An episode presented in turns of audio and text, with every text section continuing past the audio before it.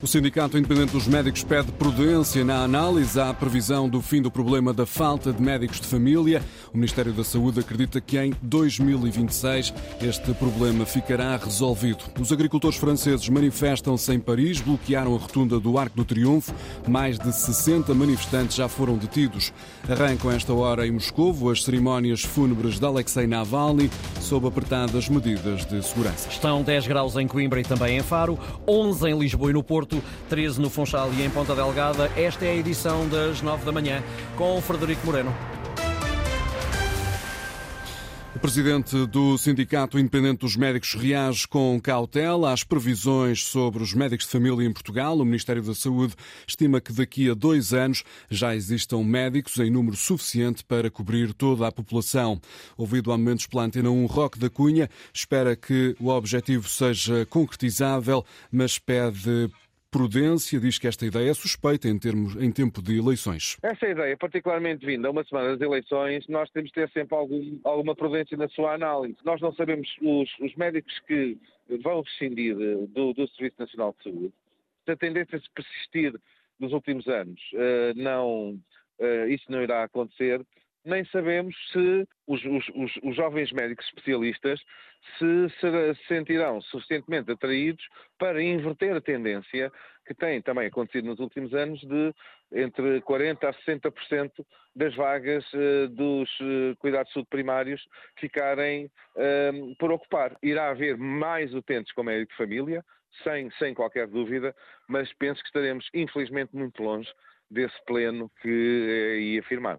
Dúvidas do presidente do Sindicato Independente dos Médicos perante a previsão revelada hoje pelo Jornal Público de um estudo, uma previsão do Ministério da Saúde que acredita que até 2026 o, o país terá médicos de família em número suficiente para cobrir toda a população. A partir de hoje, quem precisar de uma declaração de baixa médica já não precisa de fazer o pedido ao médico de família. Os serviços de urgência dos hospitais hospitais públicos e privados passam a ter também essa competência. A mudança decorre de um decreto-lei que foi aprovado em dezembro do ano passado e altera os serviços competentes para a emissão de certificado de incapacidade temporária para o trabalho.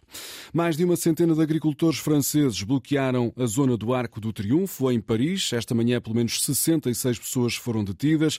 Os agricultores espalharam fardos de palha em frente ao Arco do Triunfo, onde colocaram também uma coroa de flores. Os agricultores franceses têm contestado as medidas do, do governo para o setor, têm-se manifestado nos últimos tempos na capital francesa e também noutras cidades. Está previsto para esta hora o início das cerimónias fúnebres de Alexei Navalny. Realizam-se precisamente duas semanas após a morte do principal rosto da oposição a Putin. Espera-se um dispositivo policial reforçado em Moscou, junto ao local onde vai decorrer o funeral, como relata a partir da capital russa o correspondente da RTP, Evgeny Moravits. Duas semanas depois da morte, o corpo de Alexei Navalny ainda esbarra com dificuldades de ser entregue à terra. Foi complicado aos familiares encontrar uma agência funerária que organizasse a cerimónia. Navalny era crente ortodoxo. Numa igreja no distrito urbano de Marino de Moscovo, onde se planeia a missa de corpo presente, as autoridades tomaram já providências para impedir qualquer atividade que possa ser considerada como ação de protesto, informam fontes na Fundação da Luta à Corrupção, estrutura da qual Navalny foi fundador e dirigente. Assim, cartazes foram afixadas proibindo tirar fotos e gravar vídeo.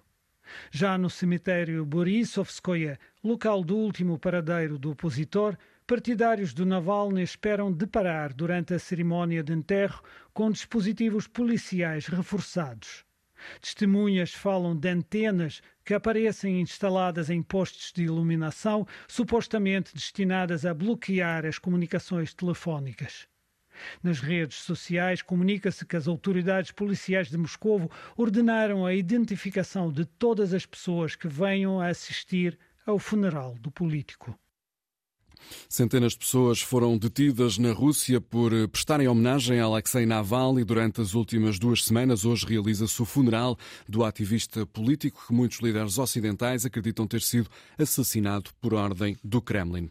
Os trabalhadores da Caixa Geral de Depósitos cumprem hoje um dia de greve, contestam os aumentos salariais de 3,25%, um valor que consideram irrisório, tendo em conta o aumento do custo de vida. A Caixa Geral de Depósitos considera que esta paralisação em plena campanha eleitoral mostra uma politização das estruturas sindicais. Através de um comunicado, a Caixa, liderada por Paulo Macedo, lamenta que os sindicatos tenham decidido fazer greve em pleno período negocial e já depois de ter sido aprovada uma atualização salarial. O banco diz também que se preparou para minimizar o impacto desta greve, diz que a maioria das agências vai estar a funcionar. Solidão, ansiedade e intenções suicidas são os motivos que mais têm levado as pessoas a ligar para a linha SOS Estudante de Coimbra.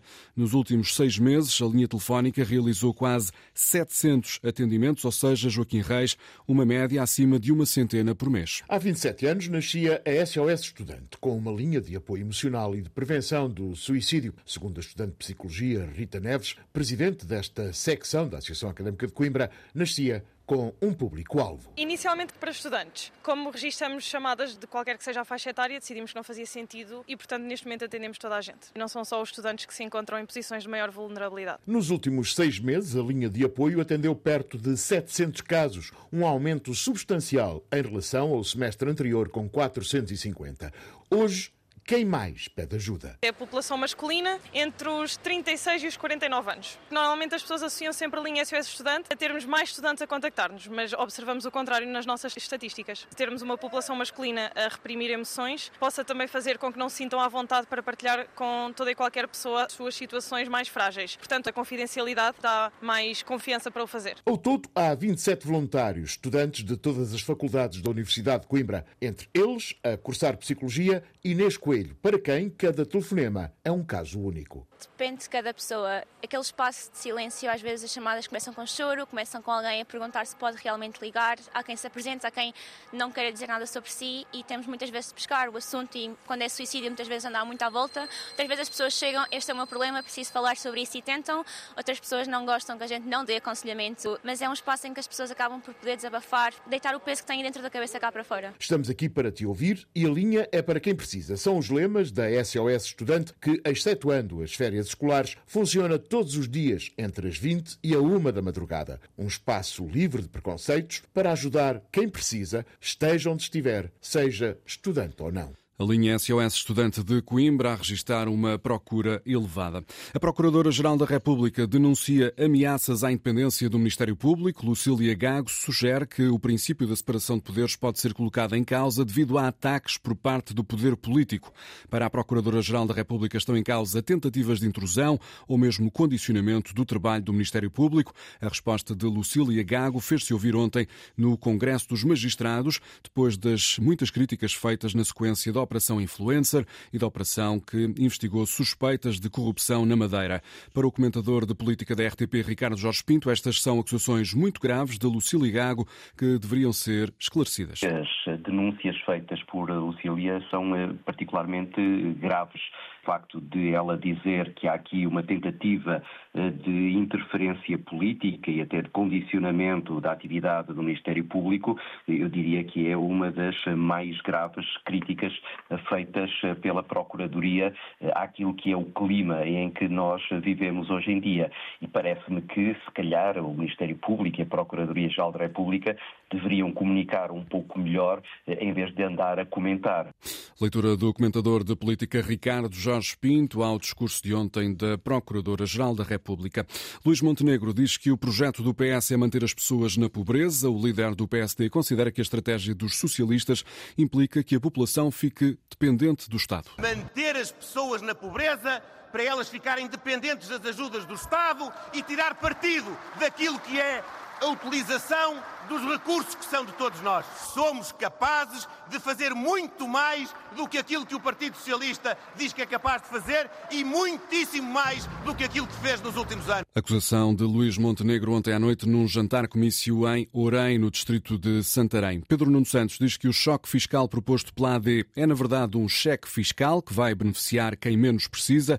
O líder do PS esteve ontem à noite em Porto Alegre, num comício onde pediu ao jovem João Alexandre para que não se deixem enganar pelas promessas da direita. Foi num comício com cerca de 500 apoiantes que Pedro Nuno Santos quis apelar ao eleitorado mais jovem, mas antes o reiterar de uma crítica. Na realidade, o choque fiscal que a direita, que o PSD e o resto da direita nos propõem, é um cheque fiscal aos que menos precisam, ao mesmo tempo que retira os recursos necessários para financiarmos o Estado Social, para financiarmos os serviços públicos, para a classe média, para a maioria da população. Dentro do discurso, virado para os jovens, a proposta de alargamento do IRS jovem, lá está, mas que admite o líder do PS, não é suficiente. Nós temos a capacidade de ter uma economia mais sofisticada, mais complexa, mais diversificada, capaz de pagar melhores salários, ou não há cá IRS jovem que nos salve e que garanta que os jovens fiquem cá. E foi aos jovens, mas também a pensar nas propostas da AD, que Pedro Nuno Santos formulou um pedido. Quando a direita apresenta uma aventura fiscal, aquilo que está a fazer é puxar o cobertor para os de cima, deixando os pés descobertos à maioria dos jovens em Portugal. Que nenhum jovem se deixe enganar. Não se deixem levar por propostas por parte de quem muito promete, repetiu o secretário-geral socialista, que quis também falar da cultura. Para nós, a cultura não é um acessório. Manter a cultura com Ministério é uma garantia se o PS for governo, com Pedro Nuno Santos a lembrar ainda que não há cultura sem quem a constrói e a promove. Não há cultura se nós não respeitarmos quem faz cultura. E este é um dos nossos maiores desafios também. E para o final, o repetir de uma ideia. Mais ação, menos conversa. Fazer, não adiar. Uma espécie de mantra que o líder do PS promete levar até ao final da campanha. Viva Porto Alegre! Caravana do PS de passagem por Porto Alegre. Daqui a pouco, às nove e meia da manhã, na emissão da Antena 1, há jornal de campanha, o Vamos a Votos, com o resumo das iniciativas dos partidos. É considerada uma das mais belas aldeias do país. Piódão, no Conselho de Arganil, está entre as finalistas de um prestigiado Prémio Internacional de Arquitetura, o Prémio Mies van der Rohe, que é atribuído pela União Europeia. O repórter Horácio Antunes visitou a aldeia de Piódão, que continua a conquistar os turistas que ali se deslocam. Por esta altura, as quedas de água, o canto dos pássaros e o sino da igreja quebram o silêncio de Piódão. O largo onde quase tudo acontece nesta aldeia histórica já não tem carros e tornou-se o grande cartão de visita. É um ponto de encontro, não é? Um ponto e, de, e um hall de recepção. O primeiro requisito era retirar os carros daqui e depois conseguir ter uma acessibilidade universal provavelmente uma das coisas que o júri gostou é que dá a sensação que nada se fez. João Branco é um dos arquitetos deste projeto que utilizou técnicas de construção e materiais já usados nesta aldeia, onde quase todas as casas são de xisto.